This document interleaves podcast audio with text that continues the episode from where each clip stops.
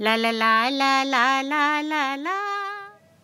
आज जो कहानी मैं आपको सुनाने वाली हूँ, ये सबसे पहले मैंने दस वर्ष की आयु में पढ़ी थी और मेरे बाल मन पे ये एक अमिट छाप छोड़ गई।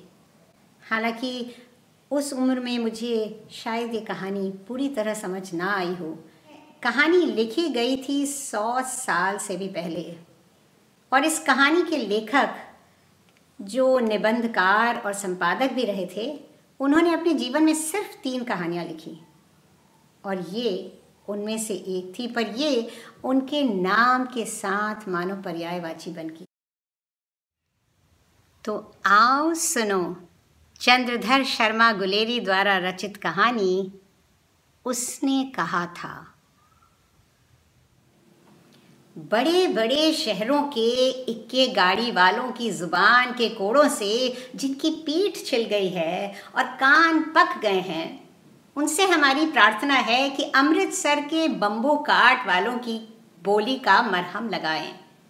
जब बड़े बड़े शहरों की चौड़ी सड़कों पर घोड़े की पीठ पर चाबुक से धुनते हुए इक्के वाले कभी घोड़े की नानी से अपना निकट संबंध स्थिर करते हैं कभी राह चलते पैदलों की आँखों के ना होने पर तरस खाते हैं, कभी उनके पैरों की उंगलियों के पोरों को चीत कर अपने ही को सताया हुआ बताते हैं और संसार भर की ग्लानी, निराशा और क्षोभ के अवतार बने नाक की सीध चले जाते हैं, तब अमृतसर में उनकी बिरादरी वाले तंग चक्करदार गलियों में हरेक लड्डी वाले के लिए ठहर कर, सब्र का समुद्र उमड़ा कर, बचो खालसा जी, हटो भाई जी ठहरना भाई, आने दो लाला जी, हटो बादशाह।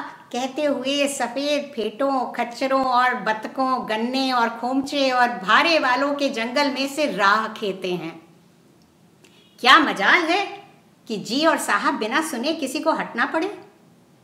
ये बात नहीं कि उनकी जीभ चलती नहीं, पर मीठी छुरी की तरह महीन मार करती हुई। यदि कोई बुढ़िया बार बार चेतौनी देने पर भी लीक से नहीं हटती तो उनकी वचनावली के ये नमूने हैं। हट जा जिणे जोगिए, हट जा कर्मा वालिए, हट जा पुत्ता प्यारिए, अरे बच जा लंबी वालिए। समिष्ट में इनके अर्थ हैं कि तू जीने योग्य है, तू भाग्यों वाली है, पुत्रों को प्यारी है, लंबी उम्र तेरे सामने है, तू क्यों मेरे पहिए के नीचे आना चाहती है? बच जा। ऐसे बम्बू काट वालों के बीच में होकर एक लड़का और एक लड़की चौक की एक दुकान पर आ मिले। उसके बालों और इसके ढीले सुथने से जान पड़ता था कि दोनों सिख हैं। वो अपने मामा के केश धोने के लिए दही लेने आया था और ये रसोई के लिए बढ़िया। दुकानदार एक परदेसी से गुथ रहा था, जो शेर भर गीले पापड़ों की गड्डी को गिने बिना हटता न था। तेरा घर कहाँ है? मगरे में। और तेरा? माझे में। यहाँ कहाँ रहती है? अतर सिंह की बैठक में। वे मेरे मामा होते हैं। मैं भी मामा के यहाँ आया हूँ। उनका घर गुरु बाज़ार में है। इतने में दुकानदार निपटा और इनका सौदा देने लगा। सौदा लेकर दोनों साथ साथ चले। कुछ दूर जाकर लड़के ने मुस्कुरा कर पूछा, तेरी कुड़माई हो गई? इस पर लड़की कुछ आँखें चढ़ाकर धत कहकर दौड़ गई और लड़का मुँह देखता रह गया। दूसरे तीसरे दिन सब्ज़ी वाले के यहाँ, दूध वाले के यहाँ अकस्मात दोनों मिल जाते। महीना भर यही हाल रहा। दो तीन बार लड़के ने फिर पूछा, तेरी कुड़माई हो गई? और उत्तर में वही धक मिला। एक दिन जब लड़के ने वैसे ही हँसी में चढ़ाने के लिए पूछा तो लड़की लड़के की संभावना के विरुद्ध बोली हाँ हो गई। कब? कल। देखते नहीं ये रेशम से कढ़ा हुआ सालू? लड़की भाग गई। लड़के ने घर की राह ली। रास्ते में एक लड़के को मोरी में ढकेल दिया। एक छाबड़ी वाले की दिन भर की कमाई खोई, एक कुत्ते पर पत्थर मारा और एक गोभी वाले के ठेले में दूध उंडेल दिया। सामने नहाकर आती हुई किसी वैष्णवी से टकरा कर अंधे की उपाधि पाई। तब कहीं घर पहुँचा। राम राम, यह भी कोई लड़ाई है। दिन रात खंदकों में बैठे हड्डियाँ अकड़ गईं।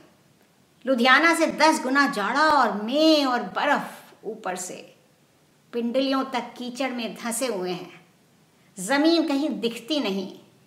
घंटे दो घंटे में कान के पर्दे फोड़ने वाले धमाके के साथ सारी खंदक हिल जाती है और सौ सौ गज धरती उछल पड़ती है। इस गैबी गोले से बचे तो कोई लड़े। नगरकोट का जलजला सुना था, यहाँ दिन में पच्चीस जलजले होते हैं। जो कहीं खंदक से बाहर साफा या कोहनी निकल गई तो चटाक से गोली लगती है। न मालूम बेईमान मिट्टी में लेटे हुए हैं या घास की पत्तियों में छिपे रहते हैं। लहना सिंह, और तीन दिन हैं। चार तो खंदक में बिता ही दिए। परसों रिलीफ आ जाएगी और फिर सात दिन की छुट्टी। अपने हाथों झटका करेंगे और पेट भर खा कर सो रहेंगे। उसी फिरंगी मेम के बाग में मखमल का सा हरा घास है। फल और दूध की वर्षा कर देती है। लाख कहते हैं, दाम नहीं लेती। कहती है, तुम राजा हो। मेरे मुल्क को बचाने आए हो। चार दिन तक एक पलक नींद नहीं मिली। बिना फेरे घोड़ा बिगड़ता है और बिना लड़े सिपाही। मुझे तो संगीन चढ़ाकर मार्च का हुक्म मिल जाए फिर सात जर्मनों को अकेला मार कर ना लौटूं तो मुझे दरबार साहब की दहली पर मत्था टेकना नसीब ना हो। पाजी कहीं के, संगीन देखते ही मुँह फाड़ देते हैं और पैर पकड़ने लगते हैं। यो अंधेरे में तीस तीस मन का गोला फेंकते हैं।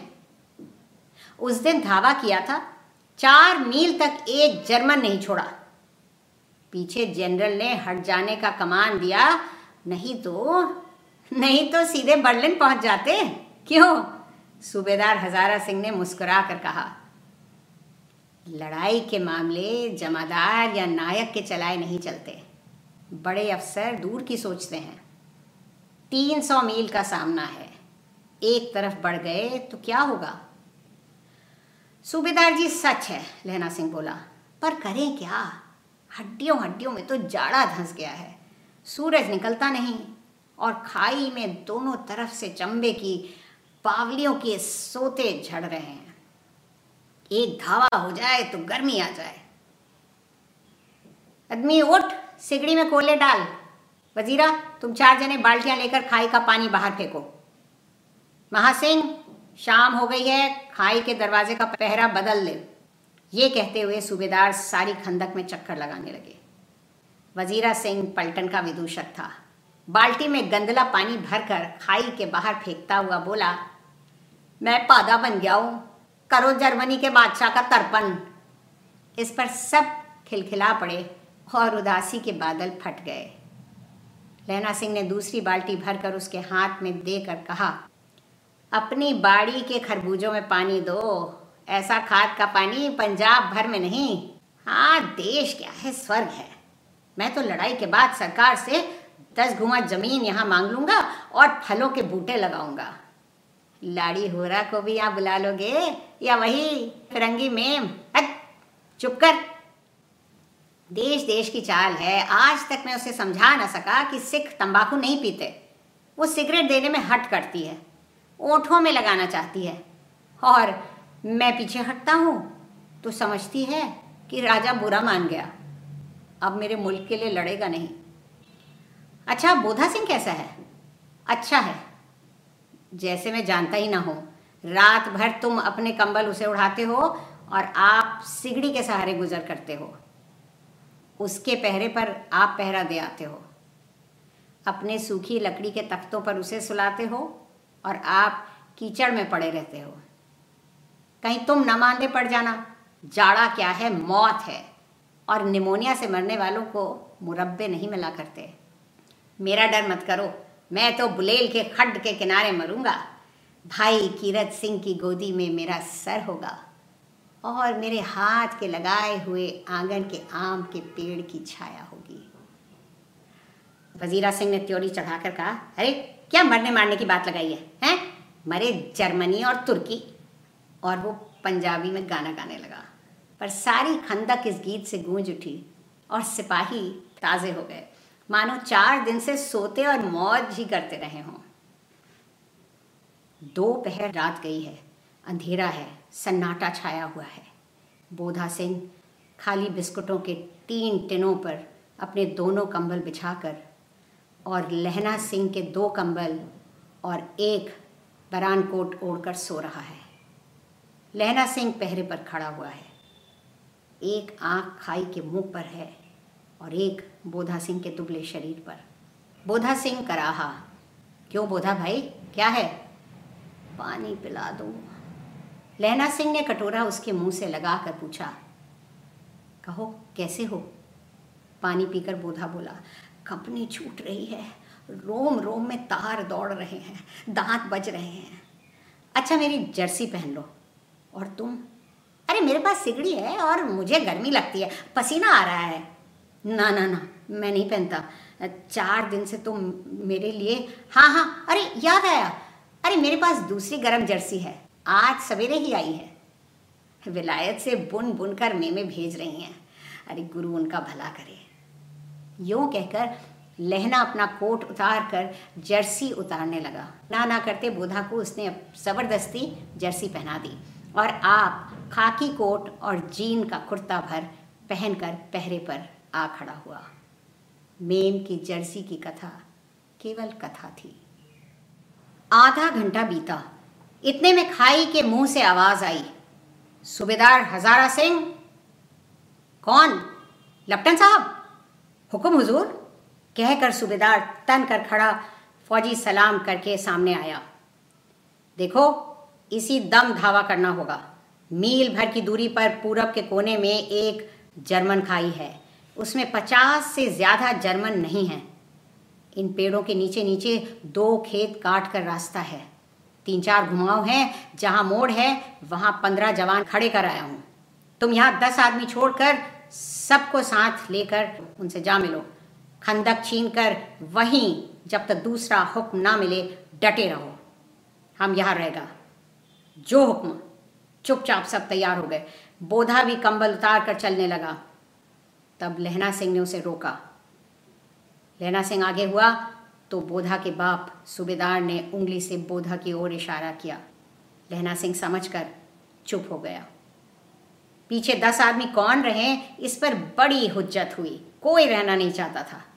समझा बुझा कर सूबेदार ने मार्च किया। लप्टन साहब लहना की सिगड़ी के पास मुँह फेर कर खड़े हो गए और जेब से सिगरेट निकाल कर सुलगाने लगे। दस मिनट बाद उन्होंने लहना की ओर हाथ बढ़ाकर कहा लो तुम भी पियो। आँख मारते मारते लहना सिंह सब समझ गया। मुँह का भाव छिपा कर बोला आ, लाओ साहब। हाथ आगे करते ही उसने सिगड़ी के उजाले में साहब का मुँह देखा। बाल देखे तब उसका माथा ठनका। लपटन साहब के पट्टियों वाले बाल एक दिन में ही कहाँ उड़ गए? और उनकी जगह ये कैदियों से कटे बाल कहाँ से आ गए? शायद साहब शराब पिए हुए हैं और उन्हें बाल कटवाने का मौका मिल गया है। लैना सिंह ने जांचना चाहा। लपटन साहब पाँच बरस से उसकी रेजिमेंट में थे।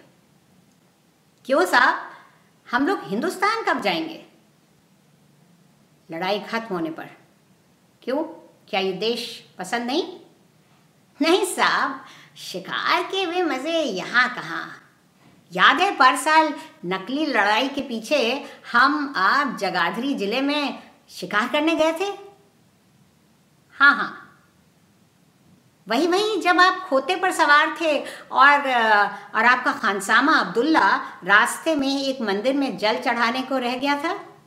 बेशक, पाजी कहीं का। सामने से वो नीलगाय वो नीलगाय निकली कि ऐसी बड़ी मैंने कभी ना देखी थी और आपकी एक गोली कंधे में लगी और पुट्ठे में से निकली। ऐसे अवसर अफसर के साथ शिकार खेलने में मज़ा है। क्यों साहब? शिमले से तैयार होकर उस नील गाय का सिर आ गया था? आपने कहा था ना कि रेजिमेंट की मेस में लगाएँगे? हाँ पर मैंने वो विलायत भेज दिया। ऐसे बड़े बड़े सींग दो दो फुट के तो होंगे साहब। हाँ लेना सिंह, दो फुट चार इंच के थे। तुमने सिगरेट नहीं पिया? पीता हूँ साहब। दिया सलाई ले आता हूँ। कहकर लहना सिंह खंदक में घुसा। अब उसे संदेह नहीं रहा था। उसने झटपट निश्चय कर लिया कि क्या करना चाहिए। अंधेरे में किसी सोने वाले से वो टकराया। कौन? वजीरा सिंह? हाँ क्यों लेना? क्या कयामत आ गई? अरे, जरा तो आँख लगने दी होती। होश में आओ, कयामत आई है और लप्टन साहब की वर्दी पहनकर आई है। क्या? लपटन साहब या तो मारे गए हैं या कैद हो गए हैं। उनकी वर्दी पहनकर ये कोई जर्मन आया है। सूबेदार ने इसका मुँह नहीं देखा, मैंने देखा और बातें भी की हैं। सोहरा साफ़ उर्दू बोलता है, पर किताबी उर्दू। और मुझे पीने को सिगरेट दिया। तो अब अब मारे गए। धोखा है। सूबेदार हो रहा, कीचड़ में चक्कर काटते फिरेंगे और यहाँ खाई पर धावा होगा। उठो, एक काम करो। पलटन के पैरों के निशान देखते देखते दौड़ जाओ। अभी बहुत दूर न गए होंगे। सूबेदार से कहो, एकदम लौट आए। खंदक की बात झूठी है। चले जाओ। खंदक के पीछे से निकल के जाना। पत्ता तक ना हिले। देर मत करो। हुक्म तो ये है कि यहीं, अरे ऐसी तैसी हुक्म की। मेरा हुक्म, जमादार लहना सिंह, जो इस वक्त यहाँ सबसे बड़ा अफसर है, उसका हुक्म है। मैं लपटन साहब की खबर लेता हूँ। पर यहाँ तो तुम आठ हो। आठ नहीं, दस लाख। एक एक अकालिया सिख सवा लाख के बराबर होता है। चले जाओ। लौट कर खाई के मुहाने पर लहना सिंह दीवार से चिपक गया। उसने देखा कि लपटन साहब ने जेब से बेल के बराबर तीन गोले निकाले और तीनों को जगह जगह खंदक की दीवारों में घुसेड़ दिया और तीनों में से एक तार सा बाँध दिया। तार के आगे एक सूत की गुत्थी थी, जिसे सिगड़ी के पास रखा। बाहर की तरफ़ जाकर एक दिया सलाई जलाकर गुत्थी पर रखने, इतने में बिजली की तेज़ी से दोनों हाथों से उल्टी बंदूक लेकर लहना सिंह ने साहब की कोहनी पर तान कर दे मारा। साहब के हाथ से दिया सलाई गिर पड़ी। लहना सिंह ने एक कुंदा साहब की गर्दन पर मारा और साहब आह मीन गॉट कहते हुए चित्त हो गए। लहना सिंह ने तीनों गोले बीन कर खंदक के बाहर फेंके और साहब को घसीट कर सिगड़ी के पास लिटाया। जेबों की तलाशी ली। तीन चार लिफाफे और एक डायरी निकली। उन्हें अपनी जेब के हवाले किया। साहब की मूर्छा टूटी। लहना सिंह हंसकर बोला, क्यों, लपटन साहब? हैं? मिजाज कैसा है? आज मैंने बहुत बातें सीखी। ये सीखा कि सिख सिगरेट पीते हैं। ये सीखा कि जगाधरी के ज़िले में नील गाय होती हैं। और उनके दो फुट चार इंच के सींग होते हैं। ये सीखा कि मुसलमान खानसामा मूर्तियों पर जल चढ़ाते हैं और लपटन साहब खोते पर चढ़ते हैं। पर ये तो कहो, ऐसी साफ़ उर्दू कहाँ से सीख के आए? हमारे लप्टन साहब तो बिना डैम के पाँच लफ्ज़ भी नहीं बोलते थे। लैना ने पतलून के जेबों की तलाशी नहीं ली थी। साहब ने मानो जाड़े से बचने के लिए दोनों हाथ जेबों में डाले। लहना सिंह कहता गया, चालाक तो बड़े हो, पर मांझे का लहना इतने बरस लपटन साहब के साथ रहा है। उसे चकमा देने के लिए चार आँखें चाहिए। तीन महीने हुए, एक तुर्की मौलवी मेरे गाँव आया था। औरतों को बच्चे होने के ताबीज़ बांटता था और बच्चों को दवाई देता था। चौधरी के बड़ के नीचे मंजा बिछा कर हुक्का पीता रहता था और कहता था कि जर्मनी वाले बड़े पंडित हैं। वेद पढ़ पढ़कर उसमें से विमान चलाने की विद्या जान गए हैं। गौ को नहीं मारते। हिंदुस्तान में आ जाएँगे तो गौ हत्या बंद कर देंगे। मंडी के बनियों को बहकाता। कि डाकखाने से रुपया निकाल लो। अरे सरकार का राज जाने वाला है। डाक बाबू पोलू राम भी डर गया था। मैंने मुल्ला जी की दाढ़ी मोड़ दी थी और गाँव से बाहर निकाल कर कहा था कि जो मेरे गाँव में अब पैर रखा तो साहब की जेब में से पिस्तौल चली और लहना की जांग में गोली लगी। इधर लहना की हेनरी मार्टिन के दो फायरों ने साहब की कपाल क्रिया कर दी। धड़ाका सुनकर सब दौड़े आए। बोधा चिल्लाया, क्या है? लहना सिंह ने उसे यह कहकर सुला दिया कि एक हड़का हुआ था, कुत्ता आया था, मार दिया और औरों से सब हाल कह दिया। सब बंदूकें लेकर तैयार हो गए। लहना ने साफा फाड़कर घाव के दोनों तरफ़ पट्टियाँ कस कर बांधी। घाव मांस में ही था। पट्टियों के कसने से लहू निकलना बंद हो गया। इतने में सत्तर जर्मन चिल्लाकर खाई में घुस पड़े। सिखों की बंदूकों की बाढ़ ने पहले धावे को रोका, दूसरे को रोका, पर यहाँ थे आठ। लहना सिंह तक तक कर मार रहा था। वो खड़ा था और और लेटे हुए थे। अपने मुर्दा भाइयों के शरीर पर चढ़ चढ़ कर जर्मन आगे घुसे आते थे। अचानक आवाज़ आई वाहे गुरु जी की फतेह वाहे गुरु जी का खालसा! और धड़ा धड़ बंदूकों के फायर होने लगे। जर्मनों के पीठ पर। एन मौके पर जर्मन दो चक्की के पाटों के बीच में आ गए थे। पीछे से सूबेदार हजारा सिंह के जवान आग बरसाते थे और सामने लहना सिंह के साथियों की संगीनें चल रही थीं। पास आने पर पीछे वालों ने भी संगीन पिरोना शुरू कर दिया। एक किलकारी और, अकाल सिखा दी फौज आई वाहे गुरु जी दी फतेह वाहे गुरु जी दा खालसा सत श्री अकाल। और लड़ाई खत्म हो गई। तिरसठ जर्मन या तो खेत रहे थे या करा रहे थे। सिखों में पंद्रह के प्राण गए। सूबेदार के दाहिने कंधे में से गोली आर पार निकल गई। लहना सिंह की पसली में एक गोली लगी। उसने घाव को खंदक की गीली मिट्टी से पूर लिया और बाकी का साफा कसकर कमरबंद की तरह लपेट लिया। किसी को खबर नहीं हुई कि लहना को दूसरा घाव, भारी घाव लगा है। लड़ाई के समय चाँद निकल आया था। ऐसा चाँद जिसके प्रकाश से संस्कृत कवियों का दिया हुआ क्षयी नाम सार्थक होता है। और हवा ऐसी चल रही थी जैसी बाण भट्ट की भाषा में दंत वीणोपदेशचार्य कहलाती। वजीरा सिंह कह रहा था कि कैसे मन मन भर फ्रांस की भूमि मेरे बूटों से चिपक रही थी जब मैं दौड़ा दौड़ा सूबेदार के पीछे गया था। सूबेदार लहना सिंह से सारा हाल सुनकर और कागजात पाकर उसकी तुरंत बुद्धि की सराहना कर रहे थे और कह रहे थे कि तू ना होता तो आज सब मारे जाते। इस लड़ाई की आवाज़ तीन मील दाहिनी ओर की खाई वालों ने सुन ली थी। उन्होंने पीछे टेलीफोन कर दिया था। वहाँ से झटपट दो डॉक्टर और दो बीमार ढोने की गाड़ियाँ चलीं, जो कोई डेढ़ घंटे के अंदर अंदर आ पहुँची। फ़ील्ड अस्पताल नज़दीक था। सुबह होते होते वहाँ पहुँच जाएँगे। इसलिए मामूली पट्टी बांधकर एक गाड़ी में घायल लिटाए गए और दूसरी में लाशें रखी गईं। सूबेदार ने लहना सिंह की जांग में पट्टी बंधवानी चाहिए पर उसने ये कहकर टाल दिया कि थोड़ा घाव है, सवेरे देखा जाएगा। बोधा सिंह ज्वर में बर्रा रहा था। वो गाड़ी में लेटाया गया। लहना को छोड़कर सूबेदार जाते नहीं थे।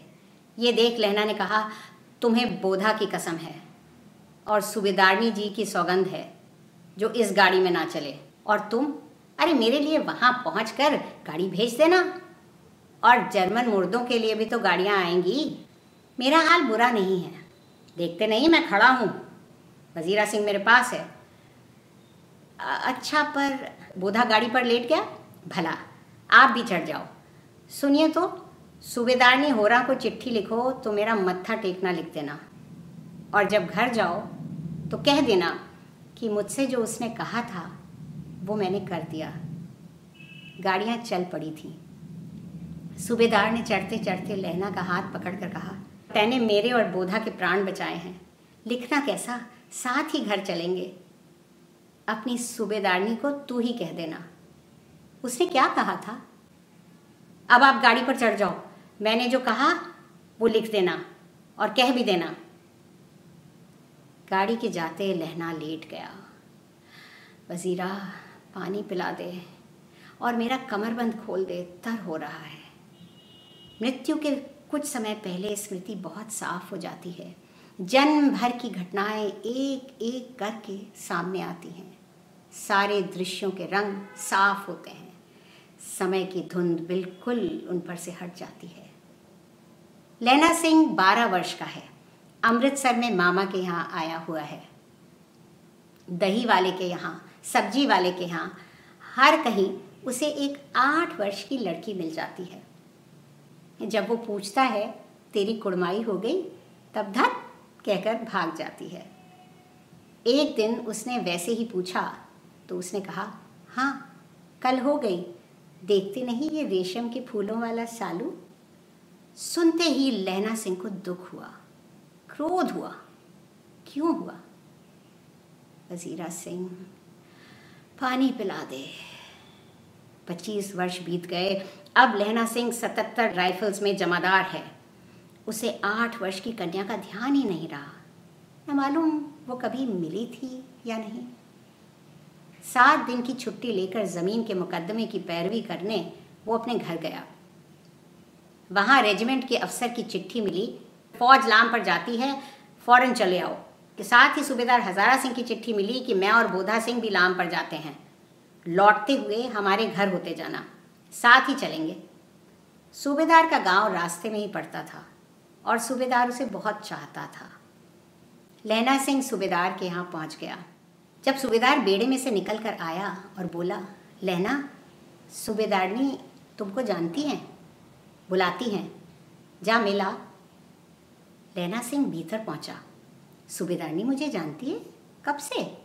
रेजिमेंट के क्वार्टर में तो कभी सूबेदार के घर के लोग रहे नहीं। दरवाजे पर जाकर मत्था टेकना कहा। असीस सुनी। लहना सिंह, चुप।